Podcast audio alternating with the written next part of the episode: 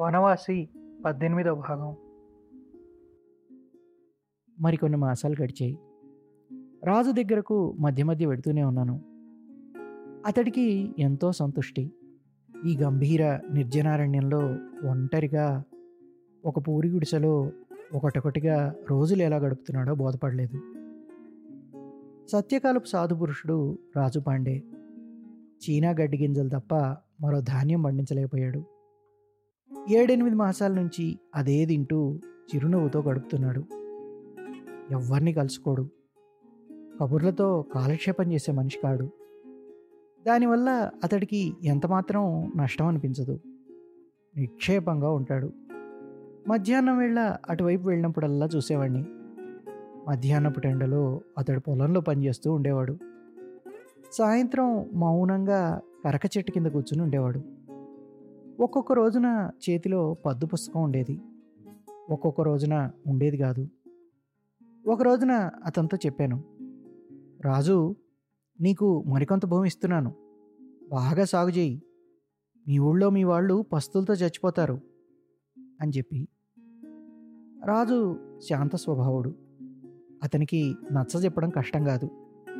భూమి అయితే తీసుకున్నాడు కానీ ఐదారు మాసాల దాకా అడవిని బాగు చేయలేకపోయాడు. ఉదయం పూజ గీతాపారాయణం చేస్తాడు. అది పూర్తయ్యేసరికి పది గంటలు అవుతుంది. తరువాత పనిలోకి దిగుతాడు. గంటో రెండు గంటలో పనిచేసి ఆ తర్వాత వంట చేసుకొని తింటాడు.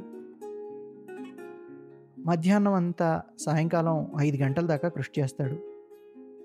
తర్వాత చెట్టు కింద మాట్లాడకుండా ఏదో ఆలోచిస్తూ కూర్చుంటాడు. సంధ్య పడిన తర్వాత మళ్ళీ పూజా పారాయణం సాగుతాయి. ఆ ఏడు అతను కొద్దిగా జొన్న వేశాడు. అందులో తనేమీ ఉంచుకోకుండా పూర్తిగా తన ఊరు పంపించేశాడు.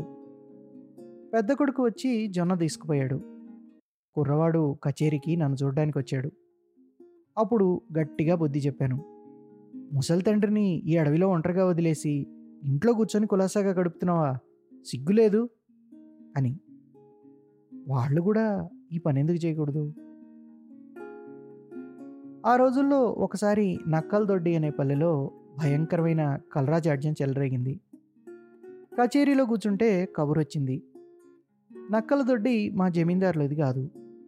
ఇక్కడికి తొమ్మిది పది కోసుల దూరంలో కుసీ కల్బలియా నదులొడ్డునుంది రోజు ఎంతమంది జనం చచ్చిపోతున్నారంటే కుసీ నదిలో నిత్యం శవాలు కొట్టుకుపోతున్నాయి.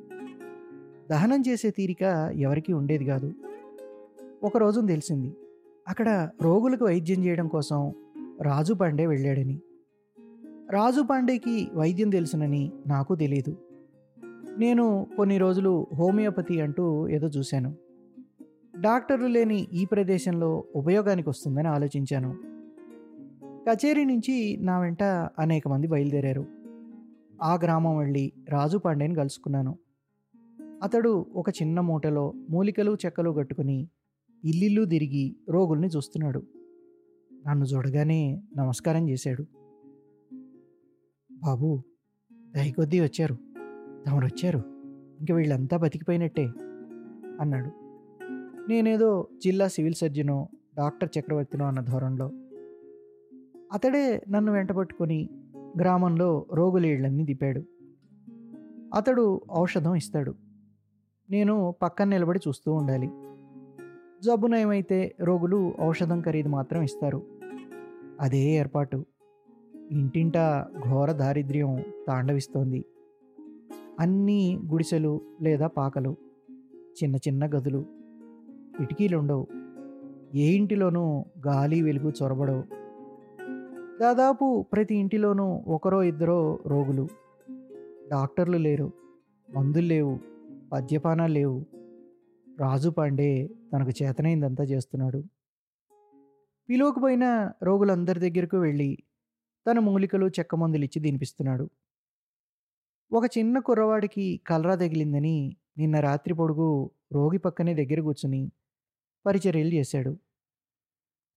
కానీ ఇంత మాత్రంతో జాడ్యం ఉపశమిస్తుందా?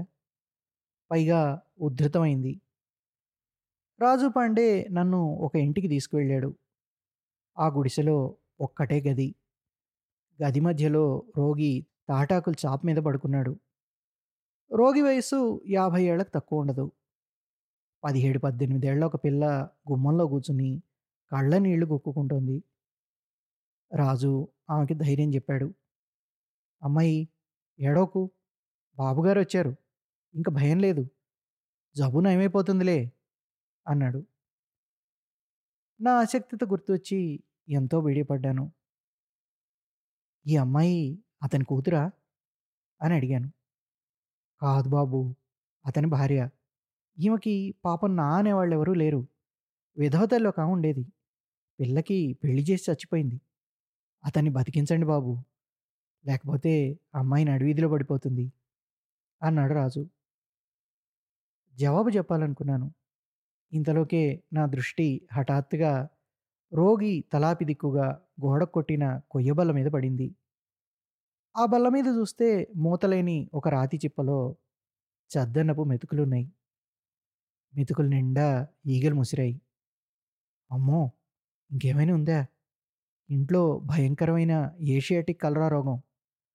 రోగికి నాలుగు అడుగుల దూరంలో మూతేలేని రాతి చిప్పలో అన్నం. రోజంతా రోగికి సేవ చేసి చేసి ఆకలితో ఆ పాప ఆ పాచి మెతుకులే ఇంత ఉప్పు మిరపకాయ నంచుకొని తింటుంది. విషపూరితమైన అన్నం. ప్రతి ముద్దలోనూ మృత్యు అంకురాలు. ఆ అమ్మాయి అమాయక నేత్రాల వైపు చూశాను.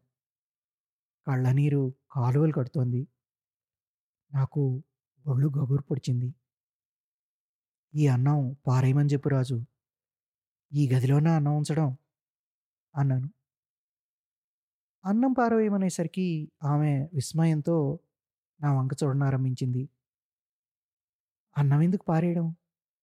పారేస్తే తినేదేమిటి ఇంకా ఓజా గారింట్లో ఈ రెండు మెతుకులు తినమనిచ్చారు. నాకు జ్ఞప్తికి వచ్చింది ఈ దేశంలో అన్నం అంటే మన దేశంలో పూరీలు పులావ్ మాదిరి అతి ప్రియమైన వస్తువు. అయినా కొంత కఠినంగానే ముందు లేచెళ్ళి అన్నం పారేసిరా అని గద్దించాను. ఆమె భయపడుతూ భయపడుతూ లేచి వెళ్ళి అన్నం పారేసి వచ్చింది ఎంత ప్రయత్నించినా ఆమె భర్తను బ్రతికించడం సాధ్యం కాలేదు. సంధ్య పడిన తర్వాత ముసలివాడు ఆఖరి నిశ్వాసం విడిచాడు. వా పాపం ఆమె ఎంత ఏడ్చింది? రాజు కూడా ఆమెను చూసి దుఃఖించాడు. మరొక ఇంటికి తీసుకువెళ్ళాడు.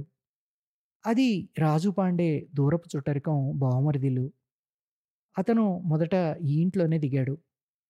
భోజనము పడక ఇక్కడే. ఇక్కడ తల్లికి కొడుక్కి ఒక్కసారే కలరా వచ్చింది. ఇద్దరిని వేరువేరు గదుల్లో పడుకోబెట్టారు. తల్లికి కొడుకుని గురించి బెంగ కొడుక్కి తల్లి కోసం బెంగ. ఏడెనిమిదేళ్ళుంటాయి కొడుక్కి. మొదట కొడుకు పోయాడు. తల్లికి ఇది చెప్పడానికి వీల్లేదు. నా హోమియోపతి వైద్యం వల్ల పరిస్థితి క్రమంగా బాగుపడడం మొదలుపెట్టింది. తల్లి అస్తమాను కొడుకుని గురించి అడుగుతుంది. ఆ గదిలో నుంచి కొడుకు మూలుగూసవడి వినపడనే ఎలా ఉన్నాడు?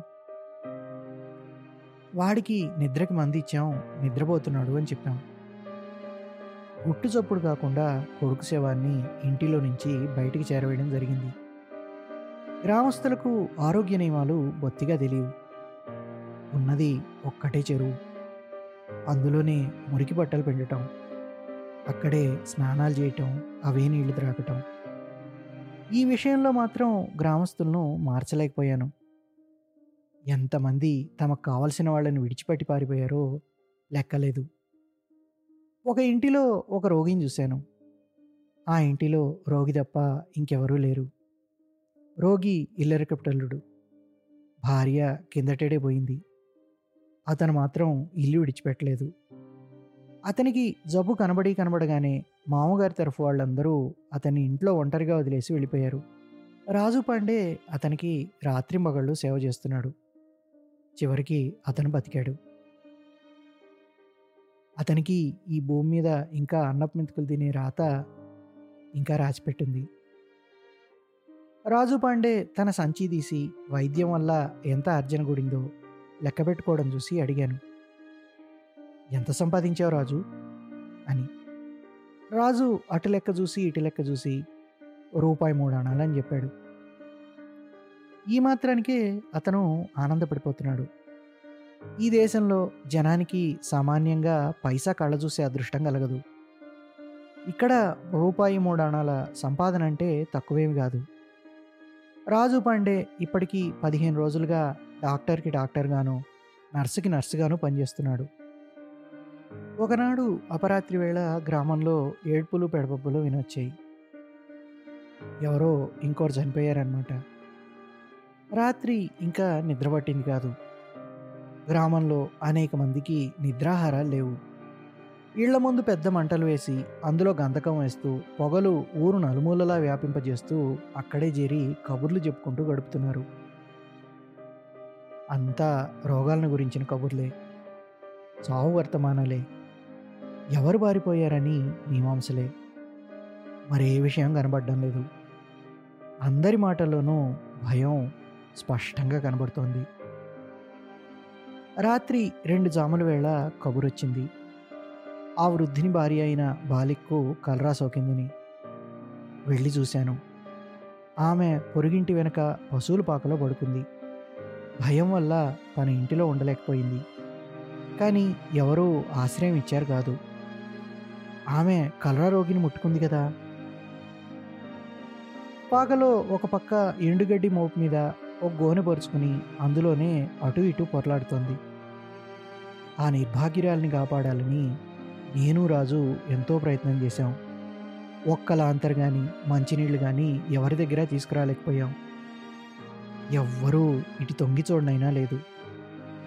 ఎవరికైనా కలరా సోకిందంటే చాలు వాళ్ళకి ఆవిడ దూరంలో కూడా ఉండకుండా అందరూ పారిపోతున్నారు. అంత భయం పుట్టింది. రాత్రి తెల్లవారు వచ్చింది రాజుకి మంచి నాడి జ్ఞానం ఉంది. చెయ్యి చూసి పరిస్థితి ఏం బాగులేదు బాబు గారు అన్నాడు. నేను మాత్రం ఇంకేం చేయగలను? డాక్టర్ని గాను సెలైన్ ఇప్పించవచ్చు కానీ ఈ ప్రాంతంలో ఎక్కడా ఒక్క డాక్టర్ కూడా లేడు. ఉదయం తొమ్మిది గంటలకు బాలికి ప్రాణం పోయింది. మేము లేకపోతే ఆమె శవాన్ని అక్కడి నుంచి ఎవరైనా తీస్తారా అనేది సందేహమే. ఎంతో బతిమాలి బామాలుగా ఇద్దరు ఆహీర్ రైతులు రెండు వెదురు బొంగులతో వచ్చారు. వాటితో శవాన్ని తోసుకుంటూ దొర్లిస్తూ నది వైపుకి ఈడ్చుకుపోయారు. రాజు అన్నాడు బతికిపోయింది బాబుగారు. ఎక్కడా ఆధారం లేని వితాంతం. పైగా చిన్న వయసు ఏమి తింటుంది? ఎవరు చూస్తారు? మీ దేశం బొత్తిగా గొడ్డు దేశమే రాజు అన్నాను. పాపం ఆ అమ్మాయిని ఎంతో కోరికతో దాచిపెట్టుకున్న ఆ అన్నం మెతుకులు కూడా తినివ్వలేకపోయాను అని నాకెంతో ఖేదం కలిగింది.